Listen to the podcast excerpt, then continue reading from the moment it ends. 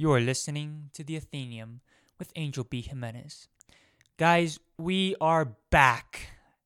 Our midseason finale just a couple weeks ago was spectacular. We tried so many things. Um, we welcomed the proprietor of the Athenium, which he won't be back anytime soon. I am in charge of the library for now.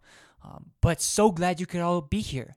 And we have another spectacular guest uh, today. Um, I'm not going to tell you just yet who, but uh, I'm so I'm so excited. I'm so excited to start up with this second half of the season. I mean, it's been it's been a great journey, guys, and you know, I had some bad news. I mean, I had good news and bad news in the last couple of weeks. Ever ever since that mid-season mid-season finale came out, um, I tried reaching out to uh, a celebrity that I wanted on this podcast. You know, I looked up to her a lot. You know, and I really wanted to have her on this podcast uh, at for the for the se- season finale, and uh, I was able to contact her agent. And for those of you who don't know, it's extremely hard to contact celebrity agents with that much following for free, right? IMDb Pro would be the best thing. They give you all the information you need to contact those um, agents. Uh, I was, but you had to pay for that membership, and I was lucky to get this agent from her um, uh, for free. I mean, I just I dug in deep enough. Uh, I even considered going into the dark web to find this. No, I'm just kidding. Um, but I reached her agent and I was so polite. I think I think I was polite enough, right? And I mean, I, I get it. The podcast is small, right? It's it's barely a a sapling, but hell, I mean, what does it take for someone to be generous? You know, if someone asked me to be on their podcast because they took the time to analyze my work and they loved it and they want to hear more about me, they want to hear more about what I do, right? It's not even about the following. It's not really about the publicity. It's just I want to help people, right? And her agent, I'm not sure if she actually, if my message even got to the celebrity or not. I don't think so, because I mean, agents are just a mess to get through. I hate them. And me, who I've had a personal PR agent as well, I mean, to get yeah, you have to get to the agent to get to the celebrity, and sometimes your message won't ever get in through. But the agent was so rude. She didn't she didn't even take the time to answer properly. Right? I was so courteous. I was I told I told the agent, you know, I was flexible between any time now and December, you know, by New Year's. Anytime they wanted, any day they wanted, even if I worked that day, I was flexible enough to to to to cancel my work shift that day to actually do the interview. I was super flexible. I think I was polite, you know. And I'm not boasting or anything. I'm not giving myself credit. I'm, I'm saying I was as polite as you could be and as flexible as you could be. I even offered to pay, right? And the the agent was so just it was it was a discouraging moment, right? They didn't even take the time to write a short two sentences. They just wrote one sentence. And I'm not I'm not gonna say what it was, but it was disheartening, right? It was like I had high hopes. Like I I thought I thought I was actually gonna have this celebrity on the show. Especially when I got their agent, right? And it was so disheartening. It it was discouraging. It was a discouraging moment. I think the rest of the day I was in shock. Not not because they said no. I knew there was a possibility that they they would say no, right? Like I said, my my show's just a sapling. It, it wouldn't benefit the celebrity much except to boost their ego, right? They were generous enough to actually take the time to talk to a teenage guy who wants to tell a story one more time, right? It, but it wasn't even that that they said no. It wasn't. It was the way they de- they delivered their response, the execution, and it was so poor so, so poor that I can't even look at the celebrity the same way again. I'm just like, what the? Like, seriously? Seriously? Right? You couldn't even tell me why? And I even did a follow up email like, oh, I'm so sorry to hear that. Do you mind, you know, maybe telling me why you would, um, why you declined my offer? I, I was so polite even after that. And nothing. And I get it, they're busy. Sure, I'm busy as hell too, know, people. I got a freaking podcast I gotta take care of. I gotta I gotta work at the family restaurant. I got school to do. I gotta take care of people here, my family. I got my book that I'm trying to market. I'm busy as hell too. And I'm still here trying to tell your goddamn story. Right? So it was just a disheartening moment. And that this was like a month or two ago. Um, a, a bit before the midseason finale released. And I'm not I'm not gonna try to contact that celebrity again. So that's when I was kind of like, you know what? If a celebrity ever reaches out to me, I'll be honored to tell their story. But after that, it is hard to see celebrities as any anything else other than proud self selfish you know they're not they're not they're not selfless they're selfish at least at least the way i'm seeing it now right i mean it's what they say never meet your heroes right i'm not i'm not i'm done trying to reach those celebrities right I got to the hard part. I was able to reach them. And if they said no, that was fine, right? If they say no, that's fine. But at least have the decency to decline my offer in a way that I'm not just left left there sitting like, what the hell? Right? You give me a one liner you can't even be professional enough to tell me, hey, no, look, you know, I suggest you do this or something, you know, but this is what kind of thing, you know, this is what's bothering me. I don't think my client would like to do this. Uh, the time doesn't work, the payment doesn't work. Oh, maybe you gotta pay this fee. But none of that. No, they gave me a lousy one liner. So it sucked. Yeah, it did. But then I got another good news. My book got accepted into the 2020 uh, Reader's Choice Awards competition. So that's a good news. Will it win? I highly doubt it. I mean, there's this book in the fantasy section um, with like 800 something votes, and mine's only got like 54. I haven't checked it in a while. I'm not sure if the votes have gone up, um, but I highly doubt it. But uh, it was just enough good news knowing that my book was accepted for the 2020 Reader's Choice Awards. So that was a good thing. Um, and then I have another great thing. So, another great thing is I actually started a new hobby, guys. I know. It's an amazing new hobby and the hobby is actually uh, like your typical D&D, Dungeons and Dragons, RPGs kind of stuff, role playing. I did not know how fun that shit could be. Honestly, it, it was. It's so fun. It's so fun, and especially as a writer, to be able to to write with other people and create a story together, right on Discord or on whatever. It's a great feeling, and you know what happened just this just today is we finished the first chapter of this long story, this setting that I had, and I gave everyone roles, which, uh, listener beware, that's not the best thing to do when you're role playing. People don't like to be given their characters; they like to bring their own characters to the table. So I had doubt this story would work. It's a very long-term RPG, and uh, it's with the cast of ten players. And we started doing this RPG, right? I gave them the basics, the basic characters, basic setting, and everything because I don't like to control their characters either. I want them to have some creativity, make it their story too. I just gave them some basic, right, setting and uh, conflict to keep the story organized and not have it all over the place. But I had doubt that this would work.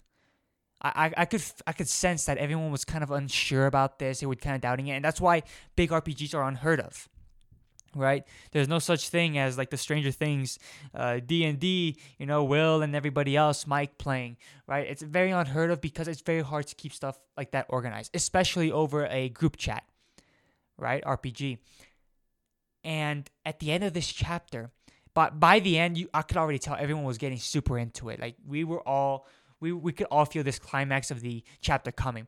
And when i ended that chapter on our side group chat where we discuss the story and not have it interfere with the actual story because we have two group chats, it was just they were all blowing it up with hands down, dude. This was an awesome story, dude. This is awesome crap, man. I'm loving this. Oh my freaking god! Right? They were just blowing it up with compliments, and it was so encouraging this time. And I was like, I couldn't believe my eyes. And then they even started with more. They were like, guys, we have to make a graphic novel on this. I was like, what? Are you serious? Like, we just, we're just doing a lousy RPG to have fun, right? as writers together, we're getting together to write a lousy RPG through a group chat on Discord. So I'm like, you want to make a graphic novel on my story? Right? And and then they were like, okay, send me pictures of what you what you kind of uh, uh think your OC original character looks like on the thing, and I want to draw them. I want to draw them because we want to make a graphic novel on, on this. And I'm like, what? Are you serious? Like, are you shitting me right now? Like they want to make a graphic novel on a story that I gave them for a lousy roleplay or a lousy RPG, right? And that was the best part of my day. Right? And it's about to get better. We have an amazing guest today. Right? But that was that was just so encouraging to know that someone someone liked my story.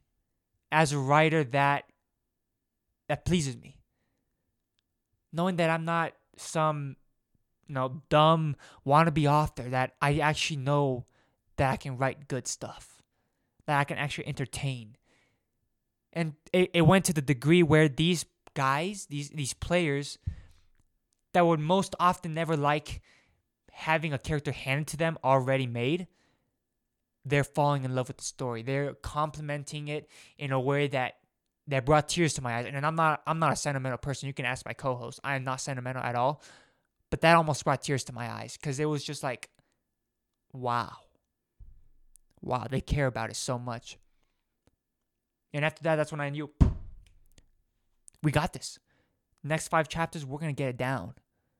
Right? We're gonna make a bomb ass story. And that was it. So yeah, I had I've had good news and I've had bad news these last weeks. Um, but this is our first episode ever since the mid-season finale came out. I know you guys are waiting for me to finish reading you, Old Beth. We might not get to it ever again. You know, if you ever want to DM me for the story, I can give it to you. But we're just gonna be so busy with our guests. We're gonna be so busy with everything we're gonna be doing. It's just gonna be it's gonna be a spectacular. I'm so excited, guys. I'm so excited to have you here. I'm so excited that you've tuned in and you're ready to support and just showing the love, guys. Showing the love. You know, I, I love that, especially in these kinds of times where we're all kind of divided. I think that's the best thing we can do. Show some love for each other, right? So, with that said, guys, let us get started. I have an amazing guest today. She is a successful author of two books, and she's bringing out a new one. Her two books are A Good Kind of Crazy and Western Skies. And we want to hear about her. Tell us about that today, right? And everything else. I want to hear about her publication experience, about her advice, about what kind of contracts she she went through as an author looking for a publisher because I've had my share of bad experiences and we'll see if I get a time to actually share them. But I'm so excited, guys. So let's get this rolling. I hope you enjoy the episode. If you do, leave a review at the end. You know it always helps. Leave a rating, leave a review, leave a like, follow us on Spotify, follow us and subscribe on Apple Podcasts. Follow me on Instagram. Follow my co-host on Instagram. It's gonna be a great. It's gonna be a great uh, episode, guys. So thank you so much for tuning in. Thank you so much for being here. Thank you so much for always giving your time and just listening in to the Athenium. So as always, guys, welcome to the Athenium with Angel B. Jimenez.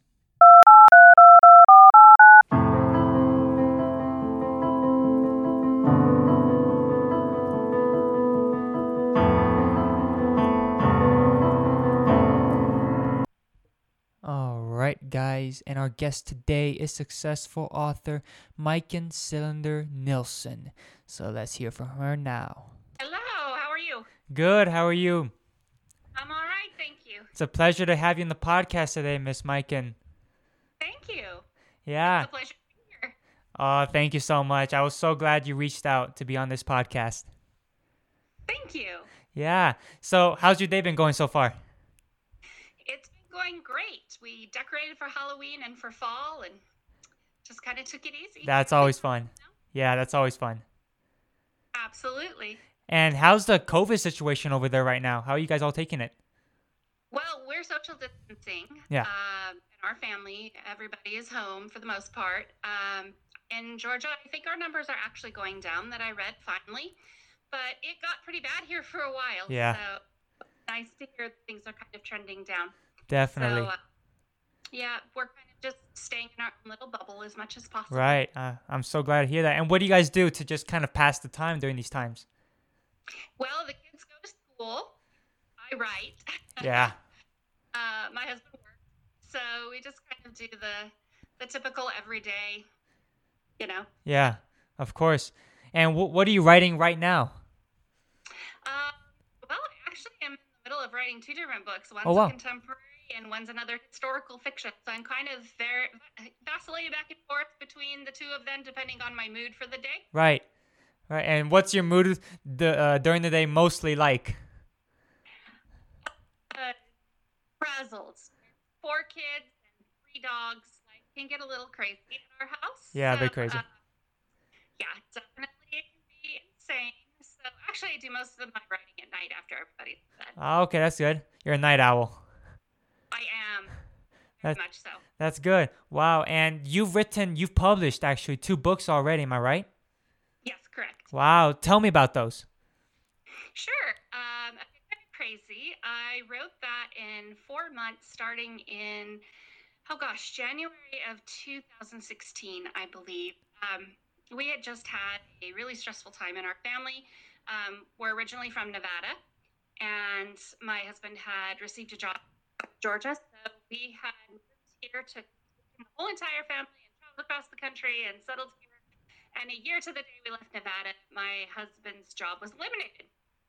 Um, they closed down his department. So we really didn't know very many people here, and it was hard. You know how it is to find a job when you don't really know anybody. It's hard. You have to kind of have to know somebody on the inside. Mhm. So we were struggling for a while with that. And um, so, needless to say, things were stressful.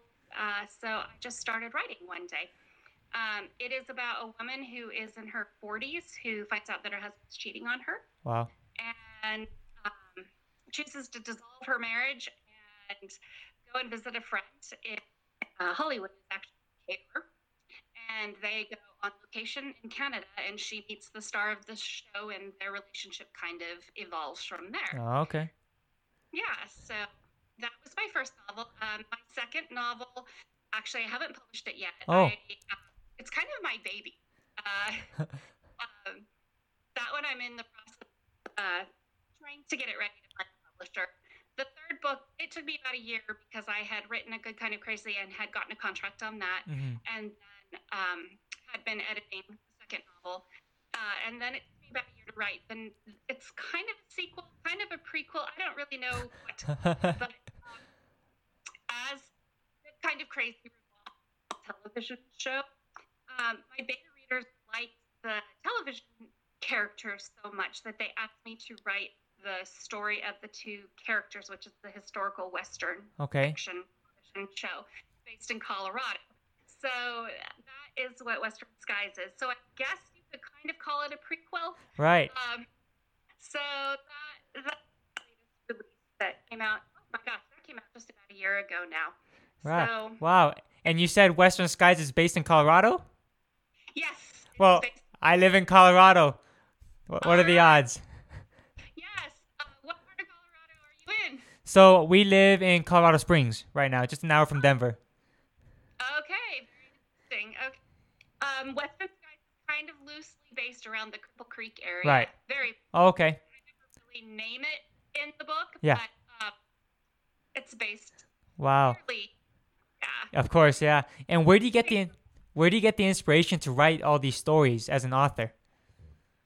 Well, I don't know. I've always had a very um, active imagination. Uh huh. My husband always laughs at me because uh, when I was four, I had three and four, I had two imaginary friends. Most people actually have just one, but Yeah. you managed to have two. uh, I remember being the instigator and of huge playground battles of like Battlestar Galactica and all of these yeah. games with a whole bunch of classmates and things from a very young age as well. So my parents had a deck out off the back end of their house, and it was just perfect to pretend I was in a covered wagon like Ingalls Wilder. so I think I've always had a very active imagination. Yeah. Of course. Wow, that's that's amazing. And what kind of novels do you like to write? What's your like fixed uh, genre that you like? Oh my goodness, that's kind of a hard one. Uh, it is hard. ask my friends the other day about that because um, I would generally say the the the umbrella genre is definitely women's fiction. Okay. Uh, but as Western Skies is, um, it's historical fiction. Uh-huh. It's set back in like 1890 Right. Colorado. Um, Good Kind of Crazy is obviously contemporary. Um, they're both r- romances, but they're not the typical Harlequin romance. Right. The bodice rippers and all of that. There actually is um, quite an elaborate plot, lots of character development. So, um, I don't really know. Kind of real life drama, I guess. Yeah. Sure. there, but also a little bit of, especially in a good kind of crazy. I mean, it is escapism for sure, Mhm. but uh, I don't really know. That's kind of Right. been question: is where do I fit? Of course, right, and that's always a complicated uh, topic. I I think personally, me, I uh, I like to take my ideas from people. What I see on the street, I just like to observe people and take those ideas, take those characteristics, and implicate it into my book. Fiction, fantasy, horror, whatever it is.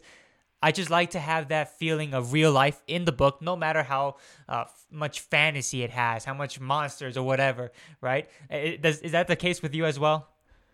it is for sure. Uh, I don't really base my characters off of anybody that I know. Uh huh.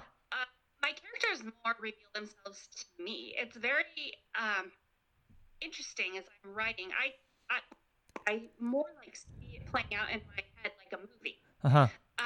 So the characters, it's kind of like getting to know a real person. I'm always kind of shocked by the details that are revealed to me that I don't necessarily invent, at least consciously. I mean, obviously subconsciously I do.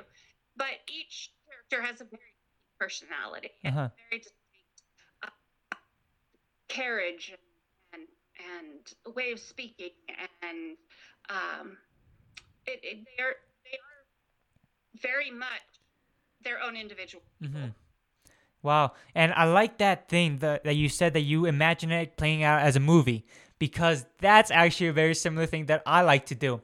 My books are very long term, the adventure, the journey with the characters and everything. So I plan out every chapter and it's got like 40 chapters each book. I'm writing a book series. I published the first book already. And every chapter I plan it out. I write I write out a summary for the chapter and I imagine every chapter as an episode of a TV show.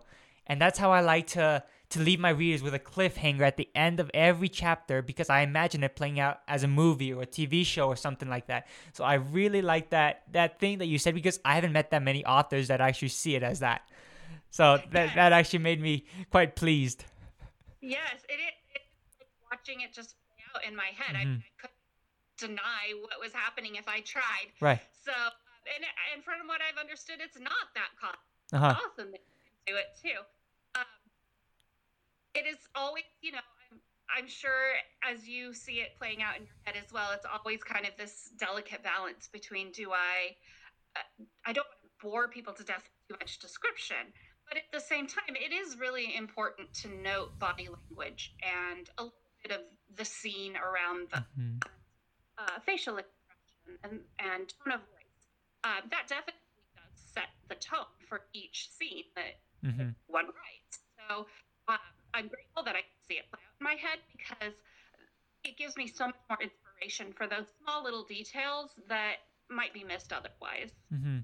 Yeah, definitely, and uh, and detail's important. I I think uh, many writers might uh, feel that the story is just all it is, but that detail that you need it's essential for the books for you to build around that character, not just have a basic character.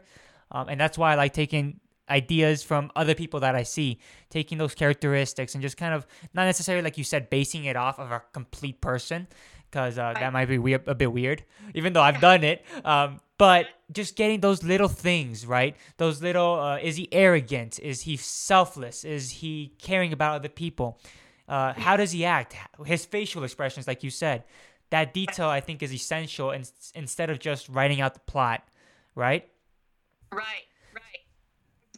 I uh, have my degree in geography, and I remember my favorite professor would always talk about sense of place, and it's very important in any book you write, obviously, to give that impression of of what's happening around you without becoming so engrossed in the description that you lose your reader. Right. So uh, it's kind of like how I explain it to people is like in the beginning of Friends, the TV show Friends. Yeah. They they filmed that on a soundstage in Los Angeles, but just by a couple of very strategically placed um, pictures or locations within the show, Mhm. people believe that it's happening in New York City. Right. So it is so important when you're writing to have that sense of place without giving so much description, so much description that it's boring, hmm but that people kind of what's going on around them and the setting, so that they can then decide from there and fill in the blank. Right. So um, it's always this delicate balance, but I I do enjoy it for sure. Definitely. Wow. And I mean, there's another big part of being an author that I'm sure you're going to be familiar with is the publication process. Finding the right publisher is a pain sometimes. I mean, what was your experience? Yes, it was. By the way, is the is the sound quality okay? I have a new headset on, so I want to make sure that the sound It's quality a it's a bit it cuts up every now and then. Um, I'm not sure if it's the headset, but I think we're, I think we're okay. okay. If you want, I can switch over to my mobile phone. Well, we can try. Let's see if that works. All right, let me try over there. That's okay. Because for some reason my phone is is being or my computer is being strange on sound quality. So Oh, I don't worry about it. It happens to me all the time. All right, let me try phone instead here.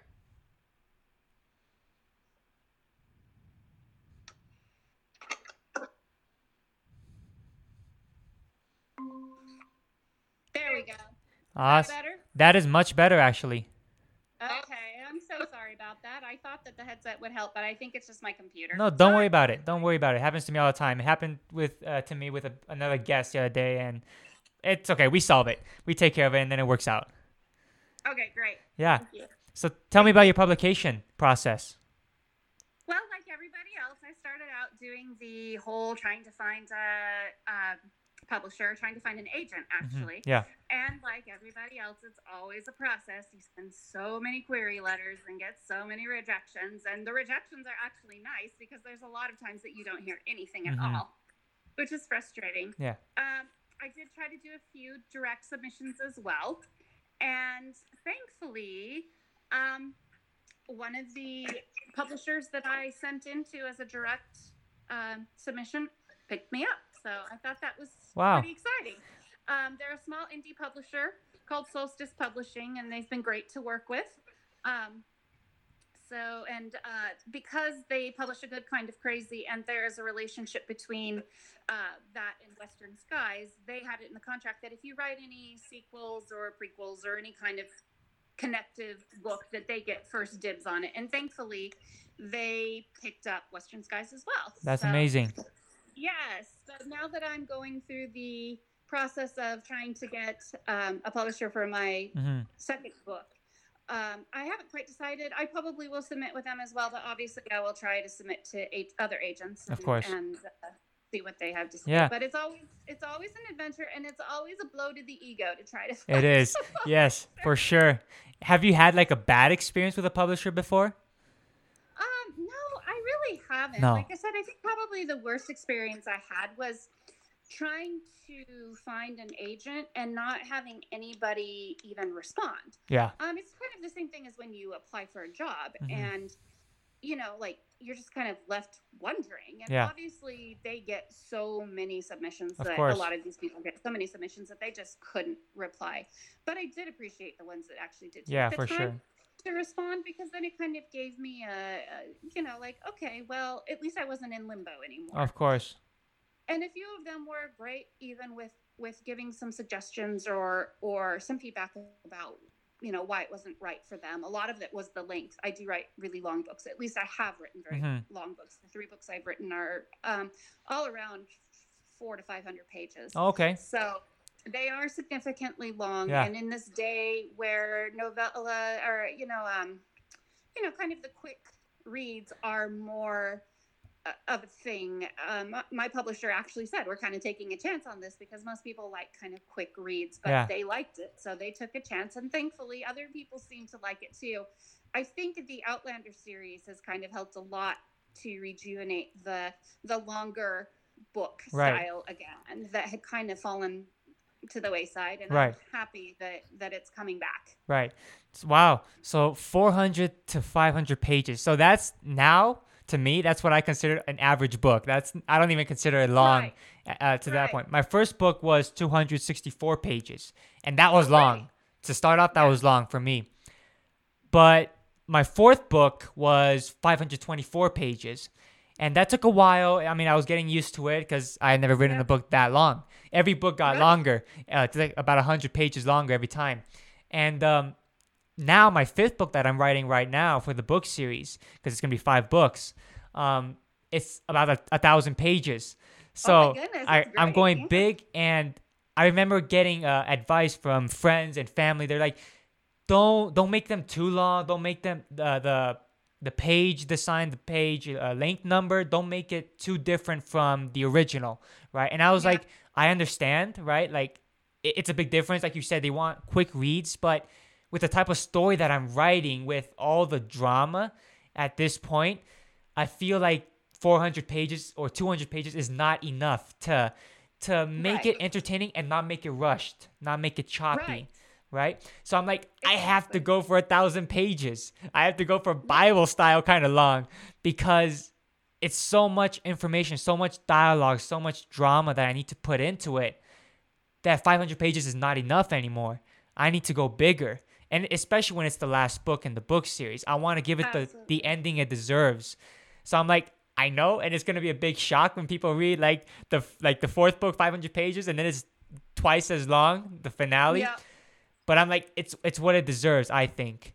I mean, how much how much do you need to usually put in enough detail to make it good? Right. Well, for me, it's just this kind of like end scene.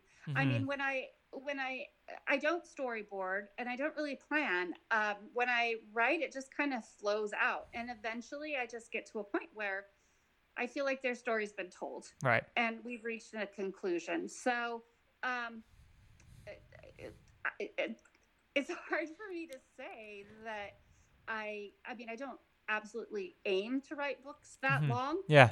but but when their story is done i'm done Yeah. and i i feel like each scene that happens in the book is very important to the overall story Mhm. so i've been very lucky in that um, you know it's always an author's worst nightmare to have an editor that like cuts out large chunks of your Definitely. book um, i mean it's like that's everybody's like no Yeah. no and i've been very blessed that uh, both the editors i've had this far have been great and really haven't cut anything so Wow. um, that makes me happy Yeah. uh, you know, they, they've had a few like maybe you want to rewrite this paragraph or you know this couple of paragraphs and and like clean it up a little bit, etc., which is great. That's what an editor's Right. supposed to do. But nobody's been like, yeah, this scene is boring and doesn't really play into the story well, so cut it. So um, I've been I've been lucky thus far with that. Thank Right. goodness. Oh. I mean, knock on wood, that continues. Right, of course. Well, you had a good experience with your editor then. My editor didn't do much. They were just like Oh, they just fixed the spelling and the grammatical errors, but that was it. No suggestions Okay. whatsoever on the story. No, maybe change this, maybe rewrite this, maybe you want to do this. None of that. No, it's just spelling and this. And they they even butchered some names. They rewrote some of the names. I was like, I already wrote the names correctly. Now you butchered them. I was like, Yeah. no. So you had a good experience, unlike me. Uh, cause then me and my father and an English professor had to re had to like re-edit the whole book six times. We went we read the whole Yeah. first book six times, making sure we got everything. And it still came out with like two typos. But oh yes, and it happens. know. Every book has it. But yeah. but we went through that book so many times because our publisher didn't do much about it. They were just like, Mhm. we're just gonna skim through it, edit those big spelling errors, and that's it. You do everything Yeah. else, right? And I was like, Yeah. but there's stuff in there that needs fixing, and I need your advice on it, right? So we had to go look for editors for hire, right? Freelancers and stuff like that Yeah. that we needed help on. But you had a much more smoother experience than I did, apparently. I did. Uh, you know, it's interesting. I don't know about you, but from between my first and second book that have been published, I learned a lot about editing. Um, I had even edited before. I worked at a uh, environmental research facility through the University of Nevada system and had edited scientific proposals and reports. But that's very different than fiction. Yeah. And um, I am dyslexic, uh, not horrifically so, Right. and to the point where I didn't even really realize I was dyslexic until I was an adult and had Oh, a wow. child that is very severely dyslexic. Oh, wow. And I'm like, oh wow, I guess I'm dyslexic too. So um, I had a great editor for my first book. My publisher actually, because the lead character is actually Irish and it is based in Canada. Uh, my publisher had found a Canadian uh, author that could handle the British English hmm spellings and that kind of thing. So that was great. But uh, unfortunately, I discovered after the audiobook was produced that I do much better hearing the book than reading the book for my editing process. Right. So for Western Skies, there's definitely a component where I was able to read it out loud to myself as I read along. I Mhm. just had my, you know, it was the totally like, and then he did this kind of thing that the computer Yeah. reads, you know, no emotion Right. whatsoever. It was terrible. But at least it was allowed me to catch some of the things that I obviously missed in Mm-hmm. um, a good kind of crazy. And thankfully, my publisher is like, you know what? That's why we have different editions of books. You know, like books, you know, especially old books. You know, we find mistakes, we fix them, whatever. So, you know, but you're right. It is. It doesn't matter how many pairs of eyes Yeah. you have. I mean, I edited my book probably six times. Then I had the Mhm. editor go through it three or four times, and then I went through it again, and then the chief editor for the publisher went through it, and there's still stuff that got through. Yeah. Um, so unfortunately, it's just par for the course nowadays. I think. Of course. Well, and aside from uh, publishers not responding sometimes because it sucks, I, I know.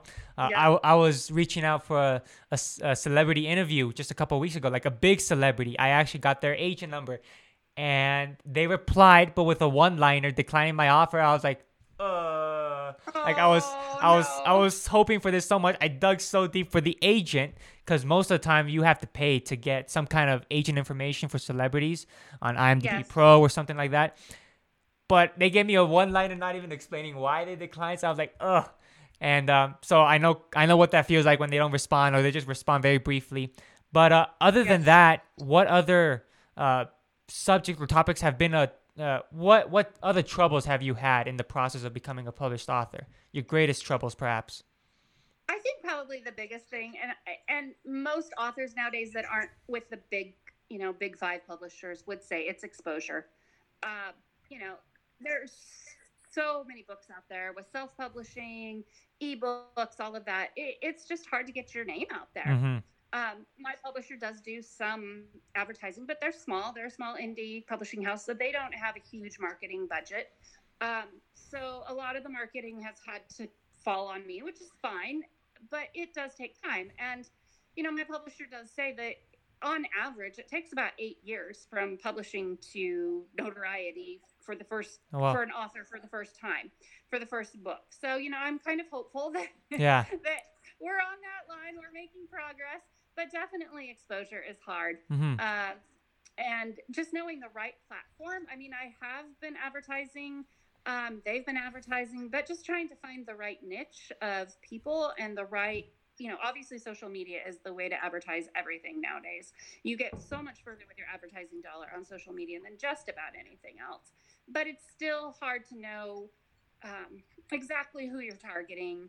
You can you can whittle it down somewhat, but it's still tough. Mm-hmm. And obviously, just okay, so they saw it, but did they interact with it? Did, Yeah. Did did that actually equal a purchase? Mhm. So um, that definitely has been probably my Right. biggest hurdle. So has right, and so social media has been your strongest form of marketing so far, right? Absolutely. Yeah, absolutely. And I think it's probably because that cast the widest net. Um, at least in my experience, I've, do- I've done a little bit on on all the different social media platforms Right. and a few other things as well. But but you know, you're just competing with millions of other people, obviously, that are writing books. And the great thing about books is that it's a continual source of entertainment for people. Mm-hmm. I mean, people will always continue to read. So it's not like you're in competition necessarily with other authors because they read, you know, one author's book tomorrow and then they want to read a different book three days from now. Right. So it's not like it's a one shot deal. There's there's plenty of people out there that want to read books and they want to get books in their hands. It's just how to get your information in front of them. hmm And it's certainly not like you're in com- competition necessarily with your fellow authors because as I said, it's kind of a continual stream of Mhm. of revenue. I mean, people always want to read. Right. So, um, as far as the art arts go, writing is a pretty lucrative. No, I wouldn't say lucrative. That's I mean not necessarily financially lucrative, but but like people only have so much wall space for painting. Right. And, you know what I mean? But like reading is definitely one of those things that everybody does, and everybody kind of has an insatiable appetite for. Mhm. So just because you read one book doesn't mean that you never want to read again.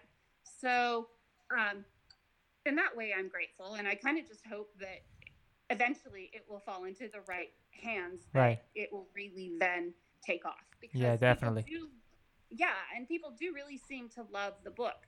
I mean, I've been really grateful for the reviews I've gotten. They've been really good, and I really appreciate the time it takes. I know, as you know, as an author, reviews are like gold hmm um, and they're you know if people actually take the time to Yeah. rate or review your book it means a lot hmm so and not not even necessarily all great reviews i mean feedback is feedback but if somebody actually takes the time to to do that that Mhm. that really means a lot and that does help Right, of course. And how long did it start? Uh, how long did it take for you to start getting more uh, constant reviews for your book? Well, you know, it that's kind of the issue too. Is that, uh, and I've talked to other authors about this as well.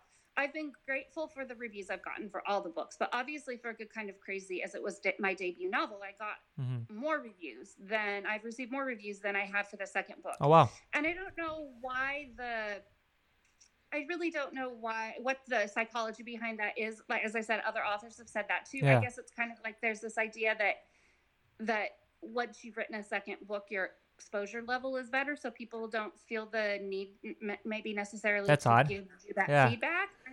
Yeah, I'm not sure, but it's not unusual that that a debut novel has higher Mm-hmm. reviews than than others from what I've experienced. But um, I'm just I'm always grateful when somebody does take the time to Yeah. rate and review, Yeah, for Um, sure. especially when they love it. That's the best. Yeah, definitely. and uh, your aspirations for the future, what are they? Like your dream goals uh, in terms of being a Um, writer? My dream goals for being a writer. Oh wow. I think my dream goal would be to be um, a lot of people's favorite author.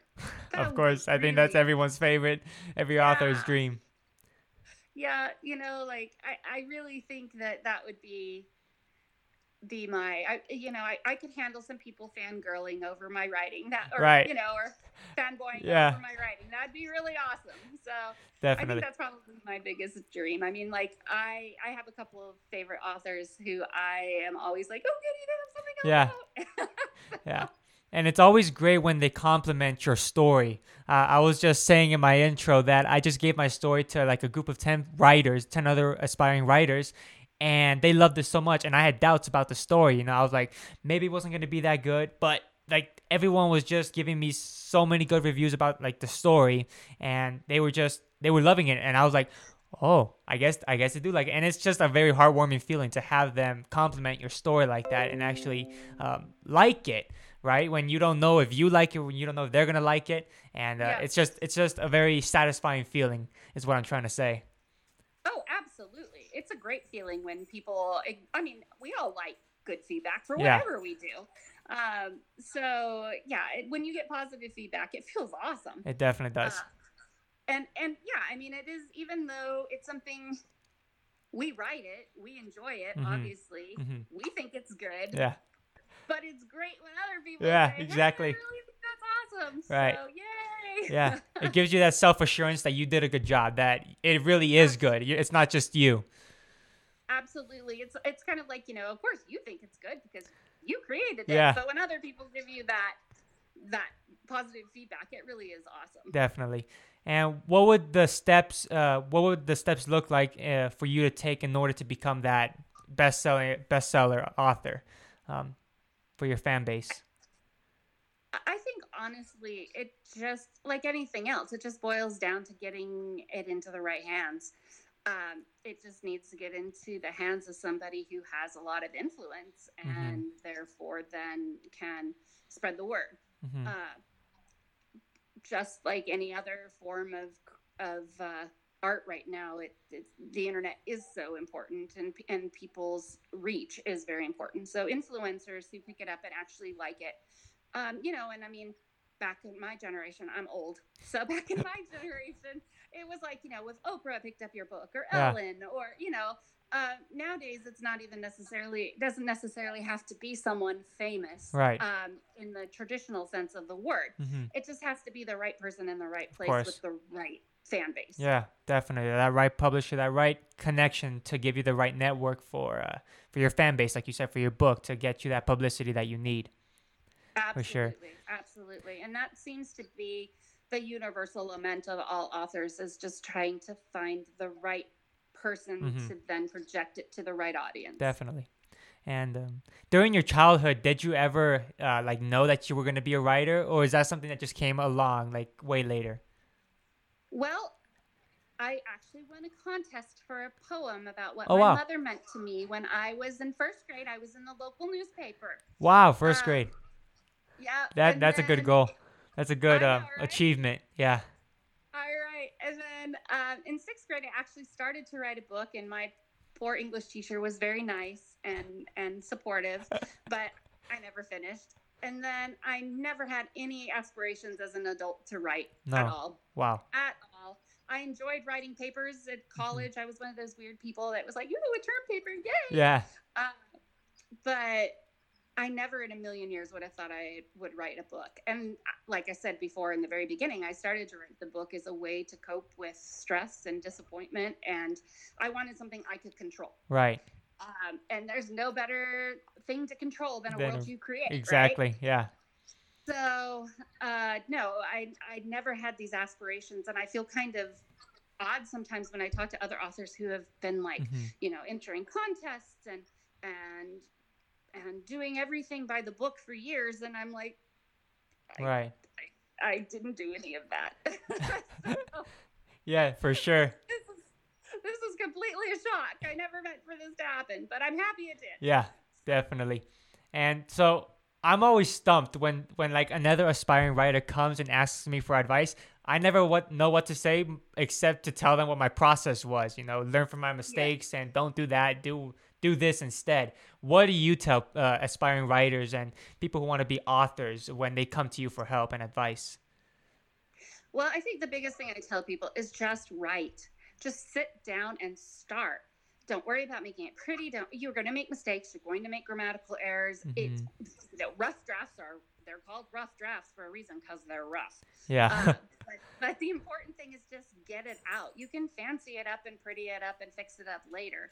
Just if you have that itch to write something, go ahead and and write it. Mhm. Anything can be manipulated afterwards. It doesn't necessarily have to be good right out of the gate hmm uh, the important thing is the process just just you know organizing your thoughts and getting them out on paper Definitely. Wow. And um yeah, that's that's that's amazing. And uh so your contracts for your publication, what did they look like? Cuz I know there's some like bad contracts. Uh, I didn't necessarily get a bad contract, but I could have gotten a better contract. What did your contract look like? um it was a pretty standard contract you know i have an attorney friend who read through it Mhm. and there was nothing strange or crazy you know just basically the typical like we own the copyright for the publication set of this for so many years and and we take such a percentage of the royalties and all Mhm. of that the Yeah. typical contract it, it was you know it was very um what's the word basic i guess Basic. standard standard It Okay. standard Right. And do you already have like a fixed um I- ideal like amount of books that you want to write in, in your lifetime? Or no? not, at all. Not at all. I just kind of want. I just write as things pop into my Right. head. So I really have no idea at all how many I want to write, and it's weird. I don't know about you being a writer, but there are times when you kind of go through a dry spell, like Yeah, life kind of gets in the way. So definitely. you know, I wrote three books in pretty quick succession, and then, like I said, life got in the way, and then Mhm. I had an idea about the more contemporary book that I'm writing, and then I had an idea about the historical fiction book that I'm Exactly. writing. So um, uh, things just kind of hit me in spurts, I Mhm. guess. Yeah, definitely. Um, I I recently read something about uh, my goodness, I think it was Danielle Steel, perhaps. I can't remember who it was, but it was one of the authors that just writes an amount, uh, you know, has written an immense amount of books, and her schedule was grueling, very grueling. I mean, I think she wrote like 18 hours a day wow. and 365 days a year and Yeah. all of that. And I just, I, I personally, I, hey, more power to people who can do that. Right. That's not me. Yeah. I have kids and a husband and a life and Yeah. um, I just that that's not that's not my personality. hmm So, you know, I, I have a feeling throughout my life it'll kind of come and starts and stops. Definitely, yeah. Yeah, that's me too. I mean, I love writing. I'm passionate about it, but 18 hours a day, I can, I won't survive. No, no, and uh, yeah, I mean, it, it at that point, I think it would for me cease to be fun. Yeah, definitely. It's gonna feel Yeah. more like work than an actual passion. It's something you love. I think. Right, right, and I love the fact that you can write something and then, you know, if you need a couple days to go do something else, fine, Mhm. you can. I, I, I. I, I'm not that kind of driven person. There are people out there that are that driven, but that that's not my personality. I, I think it's good to have some kind of balance. I mean, it took me a while to find that kind of balance between writing, the podcast, school, and family and whatnot, working outside. Um, and it helped me a lot. I'm not sure about you. It sounds like you too, because you, don't want to write 18 hours a day. But you need that balance, I think, uh, in my opinion, to st- stay kind of organized. Is what helped me. If not, I'd be all over the place. Right, right. And for me, I think I think for me, I have to do uh, some medical treatment every night. That takes about an hour and a half, and so it's kind of I have to wear a vest that kind of shakes my lungs, and it's loud, and I have to use a nebulizer, which is loud. So I couldn't really watch TV, Yeah. and I couldn't really write with a pen or or draw or anything like that. So what else am I going to do for an hour and a half? I can Mhm. kind of stare at the wall. I can't read because it shakes everything. Uh, so for me, it was kind of like this set time that okay, for an hour and a half every day, I will do something book related. If Mhm. I want to extend that, I can. If I don't, I don't have to. I've done my due diligence for the day. Right. So um, it definitely has been an experience to kind of have that scheduled in time, but then also to have the freedom to expand if I want or or end for the day. hmm Super important. Wow. And thank you so much, Majken. And I mean, this was a pleasure. I had so much fun uh, hearing about your advice. Um, I don't think I, I've had two other uh, author interviews, and um, I've never really asked for advice ex- until I asked you on your publication process and all that. And you had a you had a smooth ride compared to to to what I had more. Um, uh, but uh, I'm so glad to have you on the podcast and to have had you and uh, kind of pick your brain a bit and and see what your thoughts were on uh, the publication process, getting publicity around your book. So thank you so much for taking your time to be on the podcast. Absolutely. Great meeting you and uh, I look forward to seeing more from you in the future. Yeah, likewise. Is there anywhere that my audience can find you on social media, Instagram, Facebook, any of that? Absolutely. I am on Instagram and Facebook and LinkedIn and Twitter. Although I have to admit, I'm not a huge Twitter user. I try, but I Yeah. Yeah, me too. I'm old. It, it, I don't know. I'm old. Well, I'm young and I, I'm still not a big Twitter. I'm not. I'm still not a big Okay. Twitter user. Um, but I, I, I'm kind of a twitty, as I tell my husband. Um, and uh, I do have a website and a blog. My website is Majken um, Cylinder Nilsson Books.com. okay, And oh my goodness, I will have to send you the link for my blog because sounds awesome. That's, that's kind. I think it's Majken Cylinder Nilsson Writes. Okay, Uh, at uh, oh my goodness, yeah, I will have to send you my links For But, sure. uh, my name is spelled very strangely. It is M A J K E N. Um, it's Swedish and it's spelled strangely for Americans. Uh, so well, I wasn't gonna curse. Like once you find me, I'm one of the only ones, but it's Yeah. a little hard to find for sure. Well, other than that, thank you so much, Majken, and for being on here. Um, it was a pleasure. Is there anything that my audience can also look forward to when when your next book is coming out? Maybe. Well, as I said, um, the second book that I wrote called A Twist of Faith. Yeah. Uh, I'm in the process of editing it yet again, uh, spiffing it up so that I can hopefully find uh, uh, an agent or a publisher, um, or maybe my current publisher will pick it up. We don't Right. know. Of course. But um, hopefully that one will be out soon. And that one, um, as I said, I'm from Nevada, and that one revolves around more like the Comstock Lode Mhm. in the 1870s, 1880s in Mhm. Nevada. So that one's kind of even more near and dear to my heart than the other two. Right. Um, it's kind of my baby, I guess. We all have our like baby book, Yeah. and that one is my baby. I look forward to reading it. Um, hopefully, we will get that one out soon. Um, but as you know, it's not a quick process. Yeah. I think a lot of people are always shocked to hear that it's like a year long process. Oh yeah, it takes time. Sometimes more than a year. Absolutely, it is not quick. Yeah. So, um, but hopefully, in the next year or so, you'll be Awesome. seeing something else from me again. Yeah, definitely. Well, thank you so much, Majken, and, and uh, I think this is the end of our interview. So thank you so much for taking your time and your generosity to be here and uh, giving a giving me a bit of your information that I could use and that my audience could use. So thank you so much for being here at the Athenium. Well, thank you so much. I really appreciate it. Good luck in your finishing up your last in the series. Yeah. That's awesome. Yeah, thank you. Likewise. You have a good you. Have a night. good- you too. Bye bye bye. There you have it, guys. That was our interview with Majken Nilsson. She was an amazing, amazing interviewee. She gave us a lot to learn about publication, editing, and what it's like to just go through that slow process of publishing your book. Because as she said, it's no, it's no, it's no easy thing. It doesn't go by quick, and you're gonna have some discouraging moments when publishers don't reply to you, when uh, celebrities for the podcast don't reply to you, or they reply to you with one-liners. It's always gonna be uh, disheartening moments sometimes, and you have to learn how to suck it up, Buttercup, and push through, right? And uh, find that way to to to make it work. Um, if the first publisher doesn't work, you gotta find another one. If uh, the editor doesn't work, find a different one.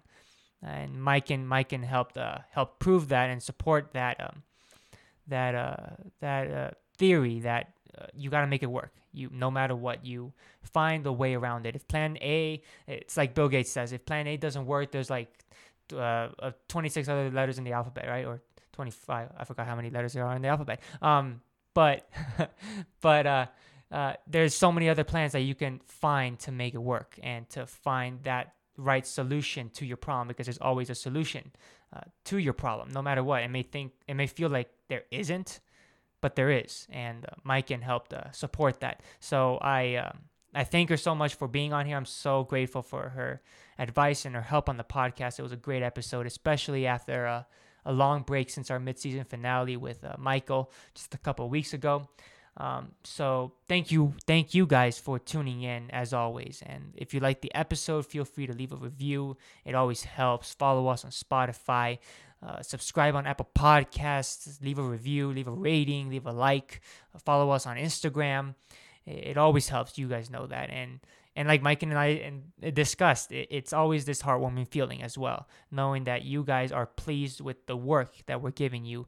Um, it, it kind of lets us know that we're doing the we're doing something good with that we're not off track right that we're getting you good stuff and not we're not screwing stuff up so thank you so much guys for showing the love as always and this is bringing us to the end of our episode uh, tonight. So with that said guys this is the athenium signing off. Lights out